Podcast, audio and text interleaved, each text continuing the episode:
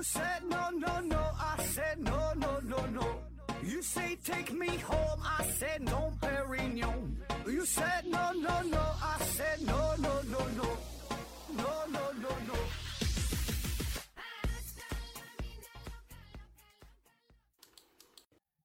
拼命探索，不计后果。欢迎您收听《思考盒子》，本节目由喜马拉雅平台独家播出。呃，今天呢，还是回答听友的问题啊。第一个问题啊，第一个不是问题，第一个是一个听友的留言补充，啊是呃单独给我发了一条信息啊，说就是我之前有一期节目，呃回答关于机械键盘的问题是吧？然后呢，他说这个这个呃，我猜何志哥没使用过机械键盘，并且呢没有深入了解过机械键盘啊，希望何志哥重新说一下。然后呢，他发来了一些补充的内容啊，这可能是对这方面比较了解、比较有研究的哈，就纠正了一下啊。呃，非常感谢这个补充啊。呃，他的留言说啊，我简单说一下哈，希望何志哥给重新说说啊。这个机械键盘呢，主要是以机械轴为开关的键盘。自上古键盘开始就是机械键盘，后来呢，因为成本问题啊，出了薄膜键盘，一下子呢，键盘价格就下来了啊。薄膜键盘呢是以导电硅（括弧可能是硅材料）（括弧完了）啊作为呃触点开关的。后来呢，机械键盘产业有可能是源自国人收入的洋垃圾的启发。机械键盘的手感是相当好的。呃，P.S. 呃，普通键盘、六键无冲键盘、全键无冲键盘相关。首先，呃，键盘冲突与否是与键盘处理芯片相关的。处理芯片一般呢都是分区域的，在一个区域内几键以内不会冲突，跨区不会互相冲突。呃，你也可以试一下 A S D F G H 勾 K 区域内几键冲突了。同时呢，再从功能区或数字区啊，还可以不互相冲突啊。后来呢，做的键盘就走高端路线了啊。由于游戏需求和逼格需要嘛，就出了无冲键盘。现在的键盘呢，按开关分类，主要呢分为薄膜键盘、机械键盘、静电容键盘等啊。按冲突相关分类，主要分为呢普通键盘、六键无冲键盘啊、全键无冲键盘等等啊，就这么多，仅供参考啊。非常感谢哈，这个。咱这个回答的节目经常是回答的乱七八糟，有一些呢是我个人就对这个问题也不了解，对吧？因为这个问题方面特别多。另外一方面呢，就是就是绝大多数的我也是从网上东拼西凑找的答案啊，找的内容就是也也也不一定对，对吧？确实不懂嘛。然后非常感谢啊，各位指出这个错误的地方、不足的地方啊，因为咱这节目。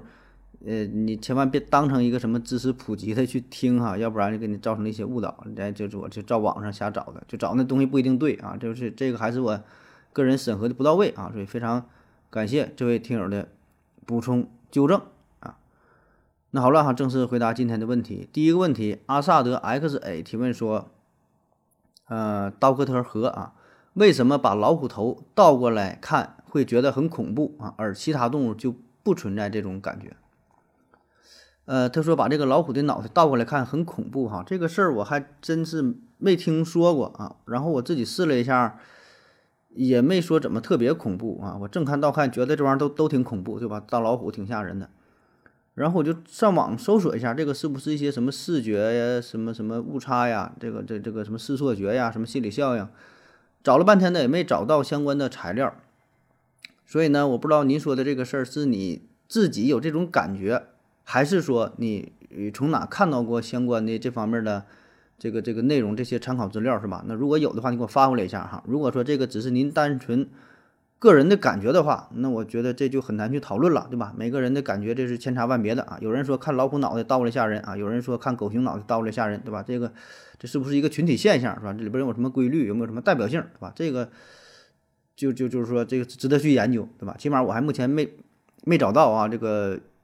这种群体性的效应啊，那如果说图片倒过来吓人啊，我能想到的与之相关的就是撒切尔效应。这以前也说过哈，就是就是就是说一个照片，就一个美女吧，一般都是女性啊，整的挺漂亮的，就是倒过来看这个照片挺漂亮的，是一个人脑袋倒过来的照片，还挺好看。然后你就很难发现它这个局部特征的变化。你把这个照片正过来之后，你看啊，这个照片长得就这个人啊。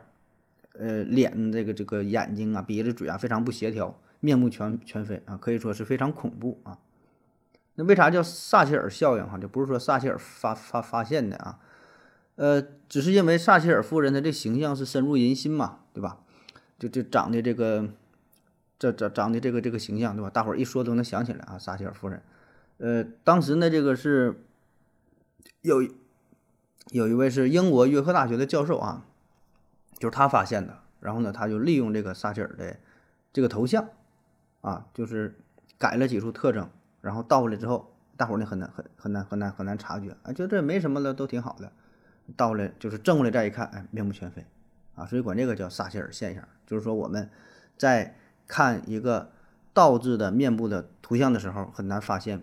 一些细微的变化，一些不合适的地方啊，这个是就我能想到的吧，跟你这个问题相关的啊。其他的这个，希望如果你有些资料的话，可以再补充一下哈，咱们再研究。下一个问题啊，奥默默提问说：阿基米德不知道地球，所谓的地球只是古希腊单词的翻译而已啊。这也是之前一期回答听友问的节目哈，就专门不是回答听友是那个听众来稿哈，专专门说的那个阿基米德什么翘起地球那个事儿哈。完，他他也，那这位听友呢也是补充了一下啊。他说这个所谓地球啊是古希腊单词的翻译而已啊，这个是有时代错觉的啊。就汉语来说，地球是合成词啊，是大地和球两个意思。对应英语的话，Earth 呢可以表示地球的意思，但那也只是后期衍生出来的啊。这方面的本意原来啊只有大地而已。即使现在严格来说，planet。Earth 才是地球，啊，就前面加上一个这个行星那个单词是吧？呃，所以那期听众来稿搞错了哈，注意阿基米德并不知道大地是圆的，啊，这个也是非常，呃，感谢各位提出这个不同的观点，对吧？这个这个每个人可能，呃，掌握的知识也不太一样，对吧？了解的这个内容也不不太一样啊，保证是，呃，有说的对，有的说不对的地方，对吧？不对的，大伙儿就拿出来。哎讨论说一说，对吧？就指出这阿基米德说什么，给我一个支点，呃，能撬起地球嘛？不这句话是吧？那那那看来就是说翻译不对呗哈。他的意思可能当时指的不是地球是吧？就说的可能是大地，是不是这个意思啊？可能非常感谢指正啊。下一个问题哈，K 温陈提问说：盒子、扣子、兔子啊，你们好，请问为什么人们看到一些特别的情景啊，会不知不觉的感动到流泪？明明在大脑中呢没有什么类似的或者自己亲身经历的画面，为什么也会有这种情绪反射啊？另外，被感动的经历与次数与年龄大小是否存在关联性？（括弧我流泪的时候啊是，呃，看到《给我翅膀》中男孩啊，这是一个电影是吧？这个男孩开动滑翔机带大雁飞上天的那一刻啊，从那一刻开始我就一直控制不住自己的眼泪啊，然后整个就看完这部电影一直都在哭啊。啊，说这个电影啊，这个，哎，我我好像好像我我也看过哈，是一个小孩捡了一堆捡了大雁，然后找不着家了，是吧？让他坐坐飞机给他们带回去了，好像是那个事儿啊，挺感人的啊。那说这个人呢，就是看到一些画面就会情不自禁的流泪，是吧？呃，这个在心理学上呢，这种情绪叫做共情啊，共情。那很多人都是如此，就看到某一些感人的画面呐，一些片段呐，内心呢就会产生这种碰撞啊，就是。会产生与主人公相同的一种情绪吧，啊，叫感同身受，是吧？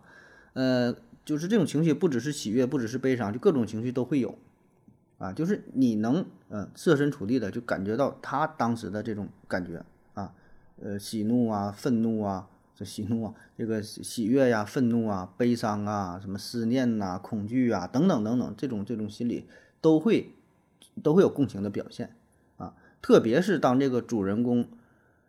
他的遭遇和你的经历有过类似的地方，哎，就是就是你看电影，哎，他遇到这事，你也以前也遇到过，那么这种情况就更明显啊。当然，就算是你你没经历过，就像你说的，我也没经历这个事儿，哎，那么同样你也会被这个画面所触动。那那那那那就是这样啊。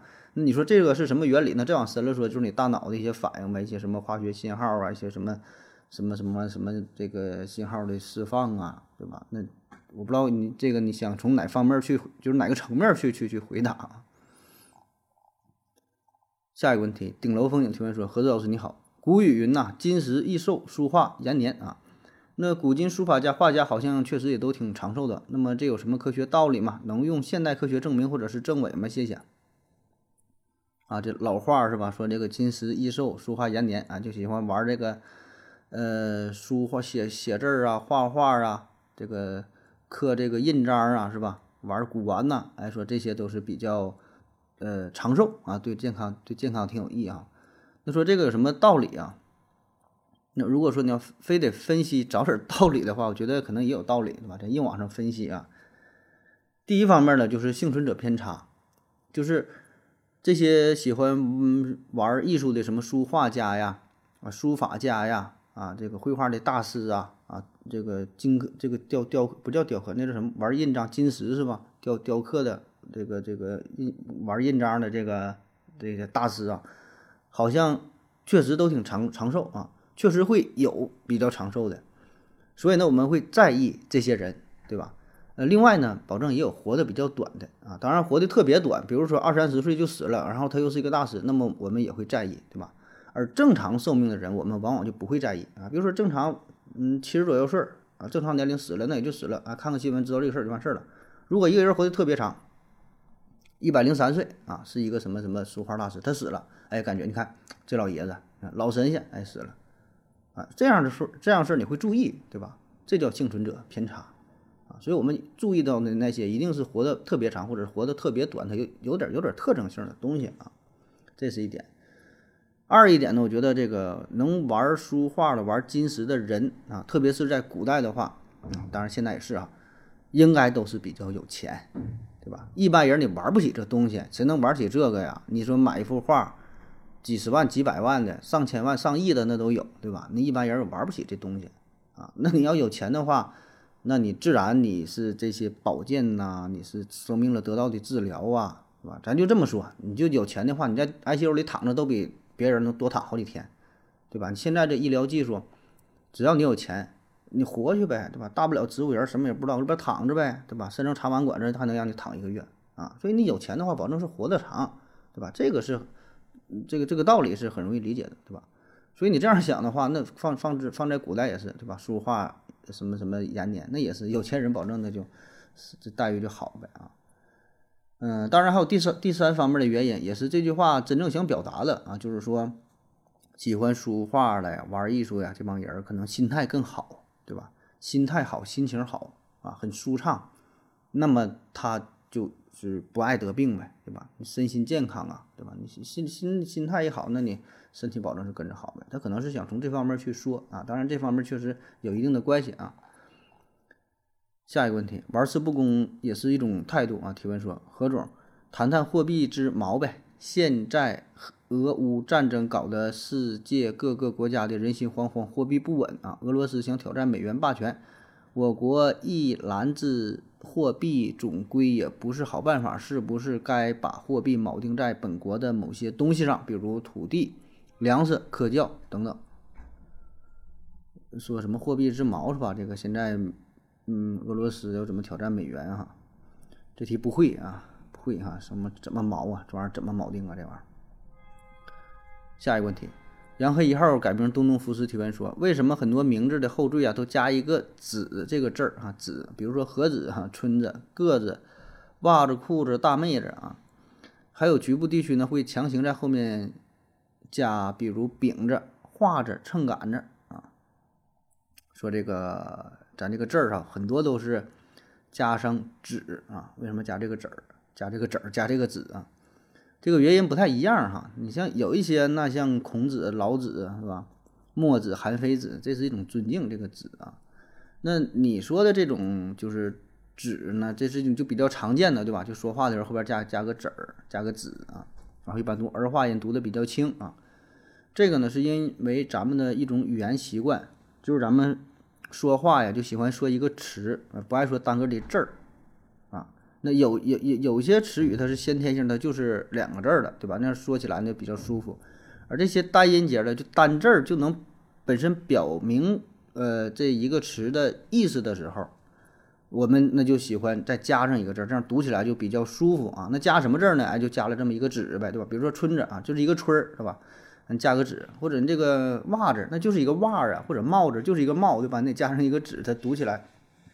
就比较好听啊，一个字儿他就说着，他读读来就就不舒服呗啊，就是这么个情况啊。那除了有往后边加子的，比如说还往前面加老的，像老虎。你说虎，那虎本身就能，嗯，说明白了就是虎，对吧？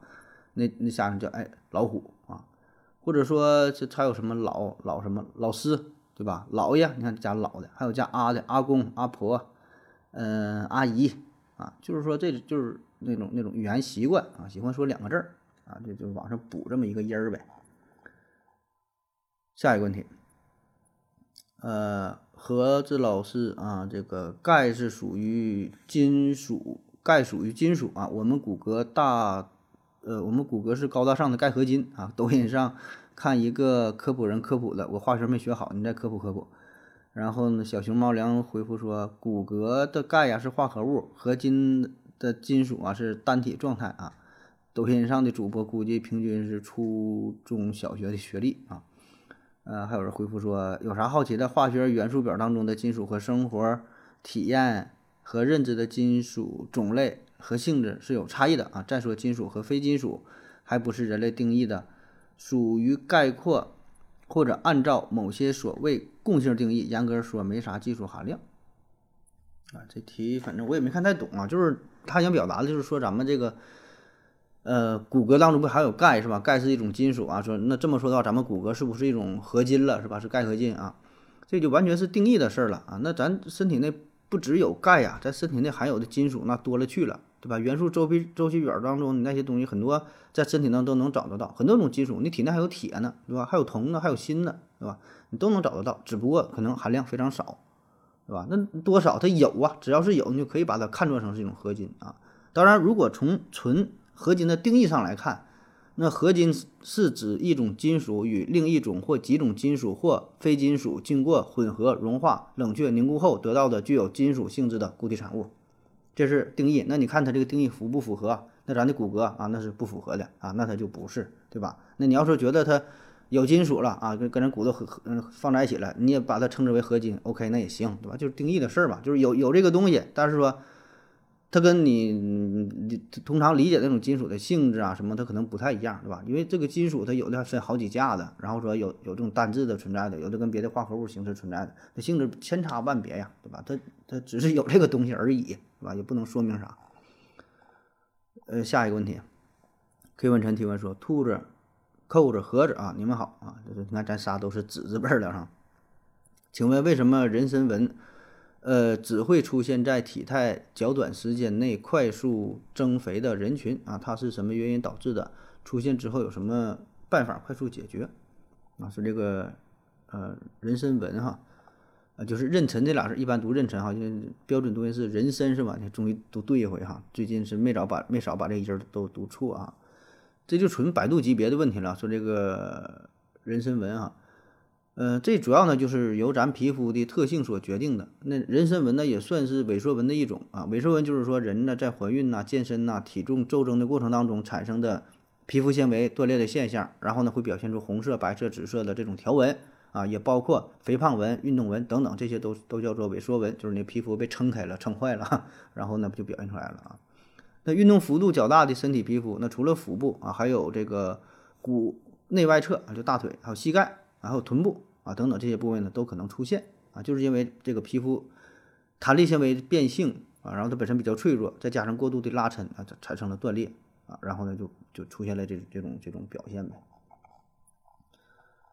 下一个问题啊，K 文晨提问说：盒子、兔子、扣子，你们好啊，请问如果把一块玻璃或者金属加热到沸点状态放进太空里啊，它需要多久才能降温到宇宙微波背景辐射的温度？啊，就说把这个东西加热放太空里啊，降温，这个那就得看你说的你这个金属和玻璃它有多大块呗，对吧？它越大的话，体积越大的话，那它保证降温就越慢，对吧？体积越小的话，散热就越快啊。你说你整一个太阳那么大的那么大的玻璃，你说你要是让它变多长时间，你说它能变凉是吧？这玩意儿都不知道，那你得具体得拿那数去去算，对吧？里边很多影响因素啊。当然，这个宇宙当中这个情况，它是一种呃，就真空的状态，对吧？就周围的介质非常非常少，几乎是没有。那么对于一个物体散热来说的话，它就不能进行热传导和热对流啊，它主要呢是靠这种热辐射的形式去去去散热啊。当然这个具体计算，那你就得拿出数据算了。那你说多长时间，对吧？你说是一分钟啊，一一百年，这玩意儿都不好说啊。主要你你看你这个具体这个数值。下一个问题啊，K 文陈提问说：盒子、兔子、扣子，你们好，请问辣椒中的辣椒素分布部位与其品种的内表面积有什么关系啊？从外观来看，好像是皮肤褶皱越多的辣椒辣度越高，这个是否可以作为挑选虎皮青椒的参考依据啊？啊，说这个辣椒辣椒褶皱越多越辣是吧？这个呢，呃，有一定相关性啊，就是说辣椒哈怎么？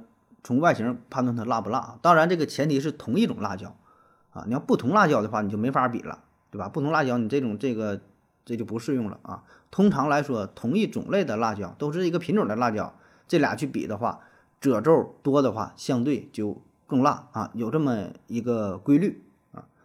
呃，因为这个辣椒辣味呢，主要呢是因为它含有辣椒素啊产生的辣味儿，而这个辣椒的外形啊是否有褶皱，呃是否光滑。是否坚挺，主要呢是和木质素啊有关。木质素啊，木质素少，那么呢这个辣椒就容易发生褶皱啊。它要越多，就显得越坚挺，越越越越光滑啊。叫木质素啊。然后呢，木质素和辣椒素这俩有什么关系啊？辣椒素的生物合成过程呢是需要一些分类物质作为前提，那么这些分类呢同时也是木质素的前体物质。那辣椒细胞当中有一类叫做 POD 酶，它呢会加速辣椒素的降解。促进木质素的合成，那 POD 酶活性低的辣椒，木质素呢合成比较少，然后呢果实就比较发皱，同时呢辣椒辣椒素的含量啊就是增加，吃起来呢就更辣，哎，所以它有这么这俩是有这么一定的关系啊。下一个问题啊，说你好，请问食用没有炒熟的豆角为什么会食物中毒？哎呀，这这这都是百度级别的问题呗，对吧？你你你搜能搜得到搜得到一一大堆非常成型的答案啊。说这个吃炒豆角还没炒熟中毒了啊！这种新闻呢，咱也是经常看到，是吧？呃，轻则是呕吐啊，是怎么怎么的不舒服，重的还得去医院呐，就什么洗胃的、催吐的什么，是吧？呃，辣椒，辣椒就是这个这个豆角啊，豆角豆角没做熟的情况下呢，它主要是含有一些毒素物质啊，这个毒素物质它没能被灭活啊，主要呢就是皂苷类和豆素类这两种物质。呃，皂苷呢本身是一种毒蛋白啊，在豆角的两端呢，还有在这个这个夹丝上啊，就还有一些老的这个这个豆角是这种毒素比较多啊。那么烹饪的时候充分加热，哎，它呢就被破坏掉了啊，吃了就没事了啊。如果没熟的话，那它你你吃它就容易中毒呗。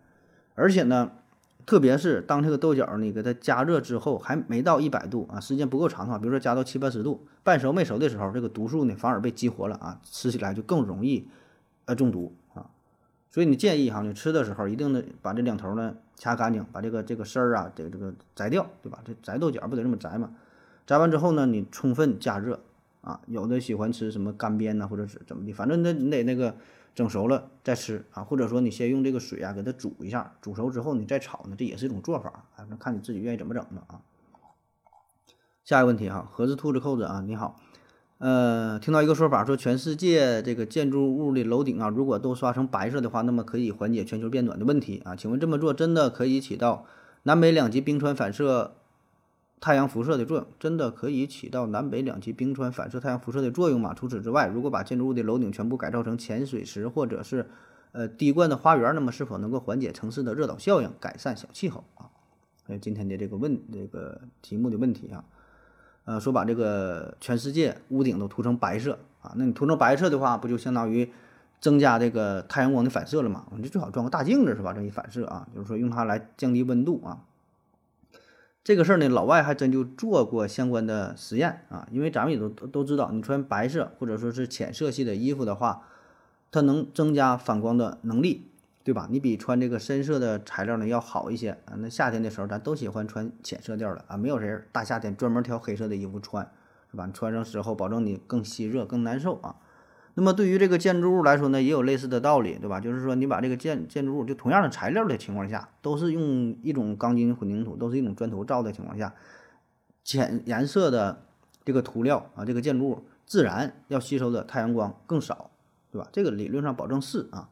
而且呢，呃，新西兰曾经有科学家做过这个实验，对，呃，奥克兰国际机场还有什么购物中心呐，一些大型的商业建筑呢，做了类似的实验，把这个屋顶呢涂成白色，然后一测温，哎，确实白色屋顶的这个建筑温度呢要更低一些啊，是有一定效果的啊。但问题是哈，问题是理论上是有效果的啊，实际上呢做了实验也是有效果啊。问题是这个效果究竟能有多大啊？而且对于整个城市来说是否有意义呢？啊，就是城市这个规模，那你是相当大了，对吧？你跟这个几个建筑是不一样的。就是说你投入这么多钱，你去这么这么去刷这个东西啊，这个投入是否能达到预期效果？或者说你这个效果到底能有多大？你这个城市能降到降几度？降零点几度？零点零零几度，对吧？小后小数点后你保存好几位啊，所以这个这个是我们需要计算的。而且这里边还有一个问题，就是说你建筑物温度是降低了，就算你全你这个城市啊几百万人口城市，建筑物都涂成了白色，建筑物也都温度降低了，那么是否代表着城市温度降低了，对吧？并不一定，因为你建筑物的这个楼顶反射出的阳光反射出去之后，它又到达大气层，到达大气层，大气层也会反射，再反射回来，就来回反射来反射去。相当于你建筑物温度低了啊，但是呢，你旁边的这些东西呢，不只是有建筑物啊，你整个这个城市还有还有其他的东西，其他的东西是不是会吸收这些能量，是吧？所以综合效果来看，可能没有那么明显，对吧？你这会儿低了，它那会儿高了，你你这个城市当中还有道路呢，还有汽车，还有别的，就各种各样的东西，对吧？那他们就吸吸收了更多的热量，他们温度就升高了。你这有什么意义呢？这边低了，那边高了，综合效果可能嗯没有什么变化啊。然后说城市的热岛效应哈，所谓的热岛效应呢，就是城市因为大量的呃人工发展的建筑物和这个道路啊等这些高储热体，以及呢这些绿地的减少这些因素吧，就是整个造成了呃城市的这这这个这个高温啊，叫热岛效应啊。那么现在目前主要处理的。这个措施啊，就是说增加城市的绿化覆盖，多种地呗，对吧？多整点这个草坪啊，减少热量的排放啊，这这这减少这个少开点车啊。再有呢，就是进行合理的城市规划，然后呢，提高点这个人工水蒸发的补给啊，多建点喷泉呐，建点水池子啊，啊，建点什么绿化带呀，就是就这么去做啊。那么你说在屋顶上建几个游泳池有有没有用啊？有用，对，理论上保证是有用。你你建个喷泉，建个水池，保证有用啊。但问题就是能起到多大的作用，对吧？你得达到多大的规模啊？换句话说，就像整个太平洋都沸腾了，你往里边扔两个小冰块啊，你说能不能给它降温啊？保证是能啊，但能起到多大效果啊？不知道，这得具体算，因为涉及因素太多了啊。好了，感谢各位收听，谢谢大家，再见。感谢您的聆听。如果您也想提问的话，请在喜马拉雅平台搜索西西弗斯 FM。在最新一期的节目下方留言即可，欢迎您的参与，我在这里等你哦。